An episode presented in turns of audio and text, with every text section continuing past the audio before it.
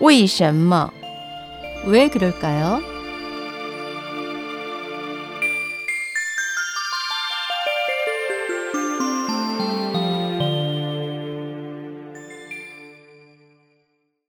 여러분, 버들가지 꺾기가 왜 이별을 뜻하게 되었을까요? 부드럽고 우아한 버드나무의 자태는 옛날부터 문인들이 즐겨 쓰는 소재였습니다. 당나라 시인 하지장은 버드나무를 노래하다라는 영류라는 시에서 다음과 같이 읊었습니다.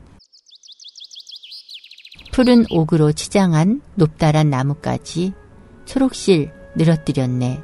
자그마한 잎새들 그 누가 말랐을까.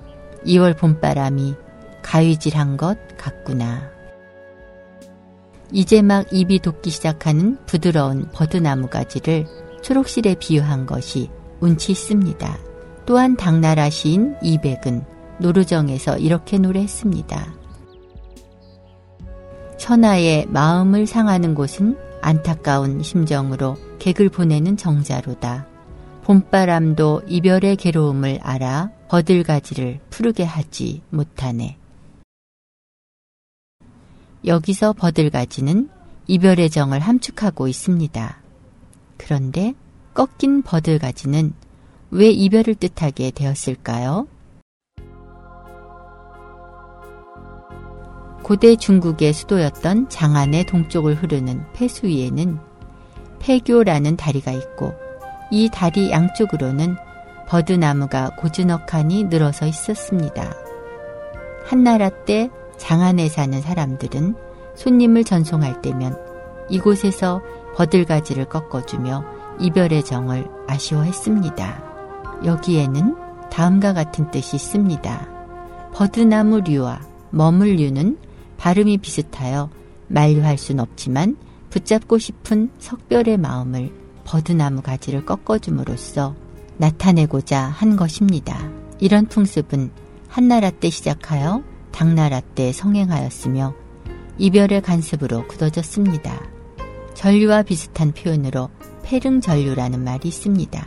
이백은 한시 형식 중의 하나인 악부에서 해마다 푸른 버들, 페릉의 슬픈 이별이라고 노래했습니다. 전류는 고대 악곡, 전량류의 약칭이기도 합니다.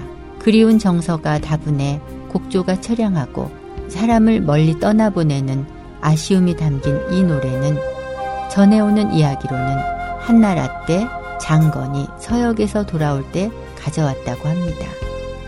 이백의 시 봄밤 낙양에서 피리 소리를 들으며 얘도 전량류를 읊은 대목이 나옵니다. 이 밤 노래 속에 전량류 소리 들리니 누군들 고향 그리는 마음 생기지 않으랴.